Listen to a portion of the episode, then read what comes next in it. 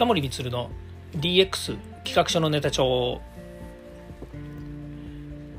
こんにちは近森光です。今日も DX してますか？さて今日はですね久しぶりに雨が降っていますよね、えー、4月の15日なんですけれどもここ2日ぐらいね、えー、雨が降っていて寒い日が続いています。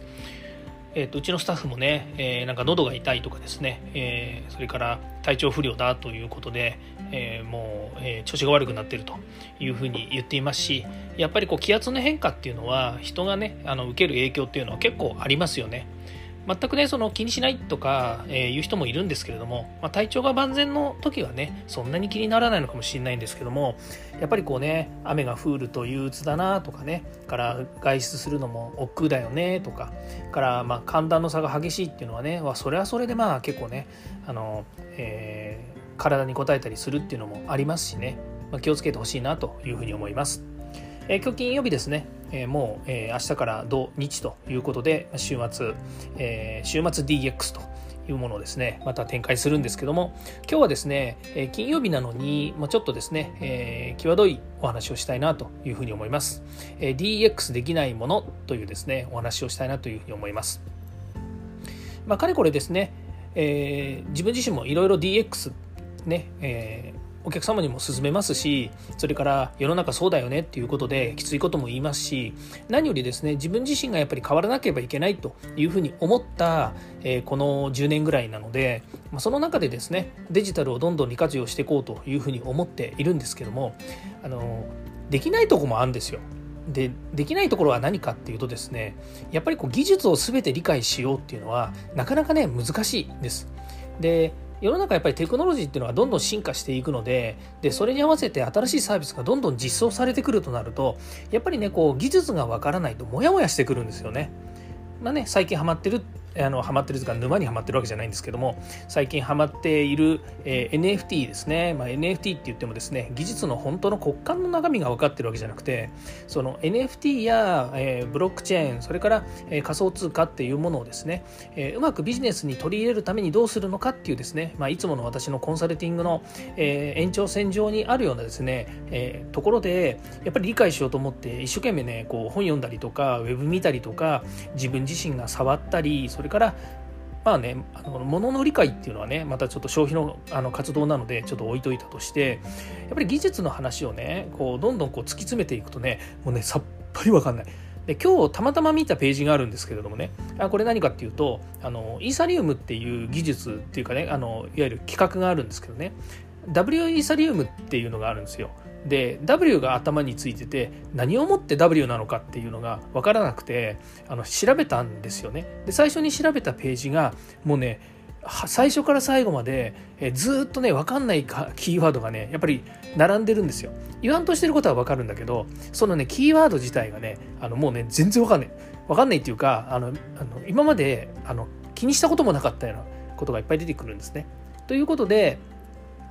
例えばあの新しい技術が実装されたサービスっていうものが出てきた時に当然ですけども技術屋さんとかねエンジニアとかそれからそれに関わる関係者の人たちっていうのはやっぱりこの辺のことをね知っているしそれから知らなきゃいけないしっていうことでまあいろいろねあの、えー、右往左往することだと思います。でもっと言うと英語の文献とかね、まあ、今でもあの、えー、コミコミュニティとかそのいろんなこうね、えーと、NFT の界隈のね人たちの話とかも見てるとやっぱり英語でねやり取りしてるしコミュニティなんかも日本のコミュニティじゃなくて海外の人たちが入ってくるコミュニティだと思うもあの英語がベースになってたりするので、まあ、それね見てふんふんって言いながらやるんですけどでもねそのねわけのわかんないねあのテクノロジーのねキーワードが出てくるとねもうねな何だろうなとかあの分かんなくなっちゃうこともやっぱりあります。当たり前ですけど。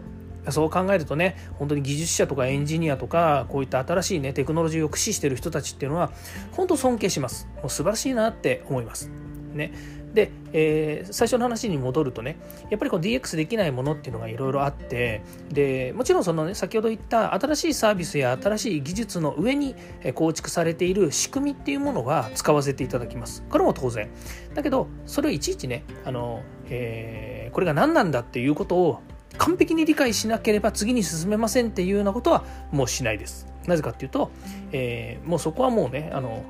もう自分自身で僕が考えててもしょうがないと。私が分かってもしょうがないからそこはもうプロに任せると。ね。このねプロに任せる。スペシャリストに任せる。専門家に任せる。ねいい言葉ですよね。本当に。これでどれだけねこの何十年救われたか。うん、やっぱり分かってる人には分かってる分かってる人だから見える世界があるっていうのはねこれ当然のことだと思うのでそこはね安心できる人信用できる人と一緒に、えー、こうねあの手を組むことによってやっぱりね安心安全もやっぱり担保したりとかねリスクヘッジをしなきゃいけないなっていうふうに思うところはいっぱいあります。はい。ということでですね、あのまたということでって言っても何がということなのかよく分かりませんけども、DX できないもの、DX できないことっていうのはいっぱいあるんだろうなというふうに思うわけなんですね。じゃあそれが何なんだっていう話をしてないんですけど、例えば、えー身近な DX の話で言うとね、こういうことがあるわけです。昨今ね、私は電子書籍っていうものをガシガシ買ってるんですよ。で、どっちかっていうとね、紙の書籍を買いたい派だったんです。今今でもね音楽関係の本とかそのアーティストの本とかっていうのはねあのやっぱり紙で欲しいなと残したいなと思って買うんですよ。ところがうんそうですね。どんどん溜まってきちゃうとやっぱりどっかでね売ったり捨てたりとかっていう風になるんだけど電子書籍が出てきて電子書籍を買ってから捨てなくてよくなったんですよね。まあ、もちろんそれをね転売したりとか人に渡すってことができないからなかなかねあの、えー、不便さとかねあの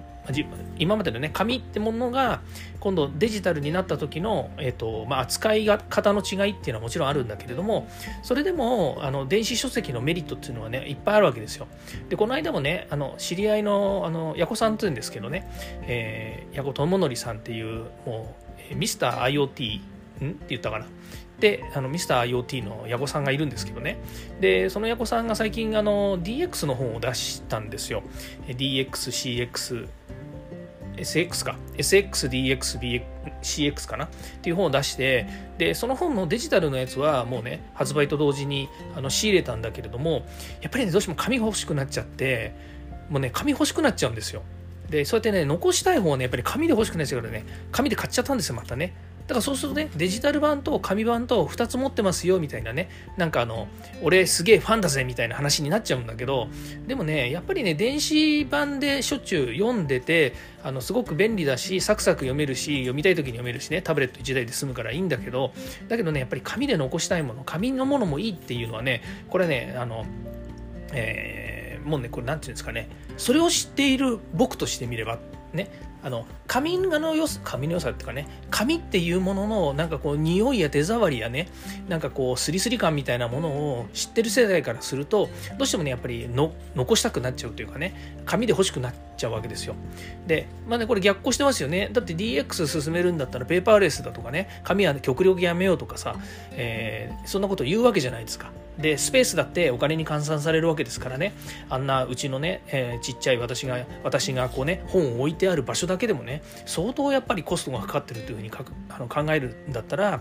よっぽどねそれを全部電子化してでそのスペースをね広く取ればもっとね快適な環境になるわけじゃないですか。それはまあ別に家だけじゃなくてね事務所だってそうだし外だってそうですよ。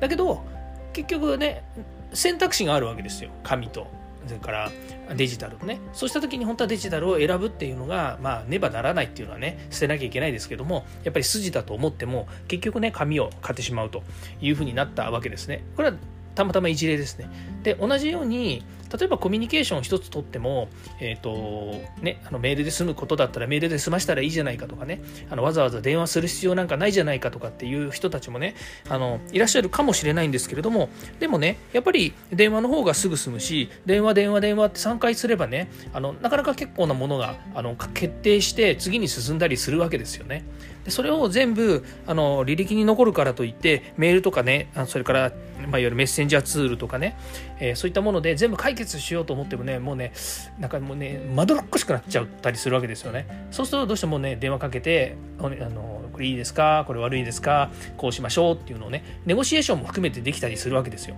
でこれあのコミュニケーションつってもこうオンライン上のコミュニケーションの話ね。で今度対面のコミュニケーションだってね、やっぱりあの相手の顔色見たりとかねあのそのしわ一つ見てね、えー、言い方変えたりとかねやり方変えたりとかっていうこともするわけですよ。だからねそう考えた時に DX できるものできないものっていうね、まあ、こういう言い方が正しくはないかもしれないんだけれどもやっぱり世の中何でもかんでもねあのみんながいい方向に進むとは限らないなっていうことはあるんじゃないかなというふうに思うんですよね。はいでもう少しですねあの具体的にじゃあこれっていうふうにねデジ、まあ、いわゆるデジタル、まあ、DX なんでねデジタルとトランスフォーメーションと2つ分けて考えるっていうところでいくと今デジタルみたいな話をしてたわけなんですけれどもまた今度ですね、えー、いわゆるトランスフォーメーションですね X の方の話で、えー